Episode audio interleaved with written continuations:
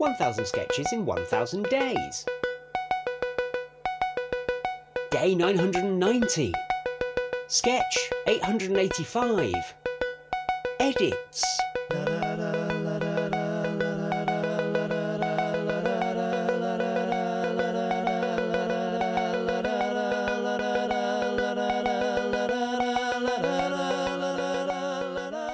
And here we go again with what I think on this occasion is just a two hander. Let's say that Laura, you can be Janie, if that's all right with you. Yeah. And Rich, would you like to be Hal? I would have no problem with that. Thank you, Alistair. Very happy to hear it. Don't think there's anyone else. So This is yeah. polite, polite day. Polite day, everyone. We're going to be super Yeah. nice to each other for the next uh, seven minutes or whatever the duration. So, so let's see if we can keep it up. It won't last. Do you think we've exploited Star Wars enough? Since we bought the rights? Well, maybe. Just that I've had an exciting proposition fall into my lap. Metaphorically hit me. Star Wars, Episode 4 A New Hope. The Ken Nightingale cut. Ken who? Nightingale.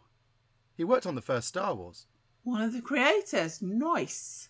Yep, he was one of the top boom mic operators back in the day, and now he's Whoa, whoa, whoa, whoa. He just held up the microphones. in Star Wars. Yeah, he was one of the best back in 76. And what's he done in his cut of the film?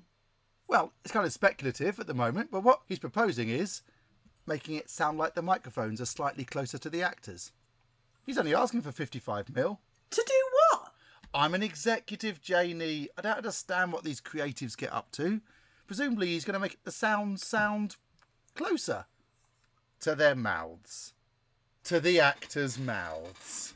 I'm not sure the public will be. The public will lap it up. All the action and excitement of Star Wars, but now all the voices are very slightly distorted. And which previous cut of the film is he proposing to use? What does it matter? We've got an original creative voice from the original creative team giving us this whole new original creative take on an undisputed classic. I'm not sure it's right for us. Paramount are doing something very similar. What now? Apocalypse Now, the key grip cut. They're going ahead with that. Uh huh. Alfredo Marchetti, the king of the key grips, is getting his hands on that puppy.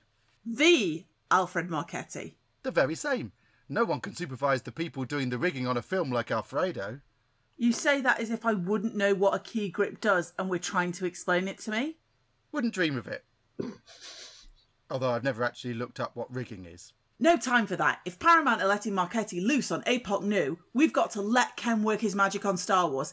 Tell him if he can bring it in for 52 mil, we've got a deal. Nice. I'll get onto his people. It's the 47th anniversary coming up and we've got a gap in the schedule. Ooh, do you think we could leave it till the 48th? He's getting his ears syringed in a couple of months. Interesting fact Go on. Go on. I don't know how- in what order you'll hear this, listener, but Dan was observing how when Simon pronounced the word yogurt as yogurt, Laura, in her following line, followed suit and pronounced it yogurt. Conversely, when I pronounced Alfredo Marchetti, Yes, sorry. I was. I don't always, with the greatest respect, obviously, I don't always listen to you, Rich. And after 980 episodes of what is a very beautiful voice of yours, my brain has decided no thank you to your voice, possibly existence, um, but with the greatest respect in the world. Yes, of course. and I mean with an equal amount of respect, possibly um, re- re- redoubled and then further added to, I think you did that on fucking day one, love, not day 980. I feel Yeah. like Reece Shearsmith when we do this podcast. I'm normally quite laid back, but somehow you, you, you people make me angry. We've got a knack for that. it's a mutual talent, I think. I think it's really sad that you're a different person outside of this podcast. I've never seen you laid back, only irate. That's not true. You've often seen me when we haven't got like a creative endeavour and actual prepared tasks that we should have achieved. I'm, a, I'm really good. So like, you know, That's down never though. We're That's- always on a creative endeavour. Also, that's what he thinks that laid back is. what Oh, I you've experienced there. When we're down the pub with the greatest respect in the world, you're um, you're normally abusing me in one way or another. But are you saying that when you do that, you're in a very chilled zone? That's leisure mean- time. I'm there, at that point, I'm just abusing as a hobby. it's not managerial, sort of. Fine. When it's now not it's on. managerial. I see. I see.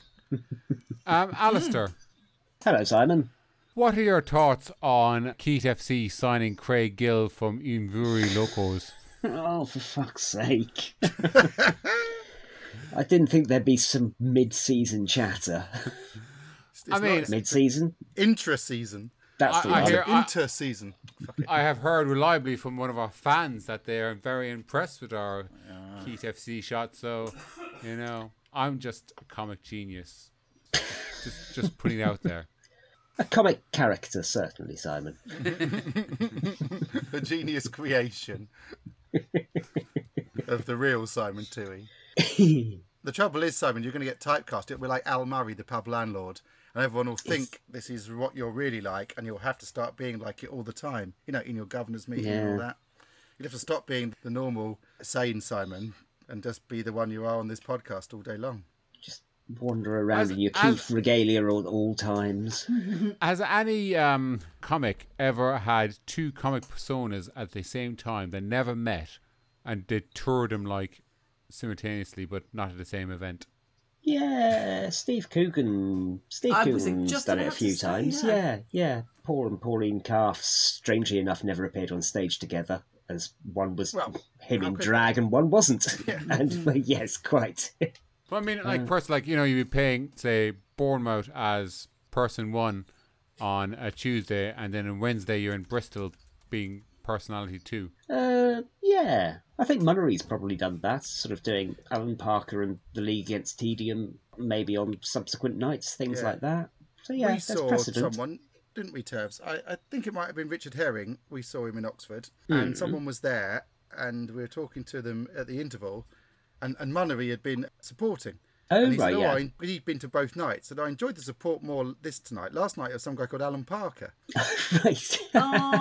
Oh, that is adorable.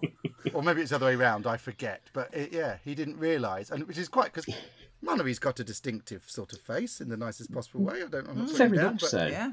he doesn't wear like prosthetics for Alan Parker, does he? Just a Well, kind of no, a no, jacket. he just puts on a Proper cagoule. jacket. yeah, right, so there you go. But I guess he changes his voice a bit. Not that much. No, so it was a mystifying statement, really. Yeah. Oh, Did you that, but- did you say to him, you know that's the same person, right? Yeah, I mean, not in. I did it. I'd let him down gently. I didn't go like, oh, "Don't you even know?" But I was, uh, yeah, we did tell him. Fine. There Fine. you go. There we Yeah. go. Well, I hope you hmm. enjoyed the podcast, Alistair Turvitt's Cut. They're, they're all Alistair Turvitt's Cut. basically. 1000 Sketches in 1000 Days was written by the Albion Basement. It was performed by Laura Taylor and Richard Catherall. It was produced by Alistair Turvitt. The music is by The Evenings. See you tomorrow.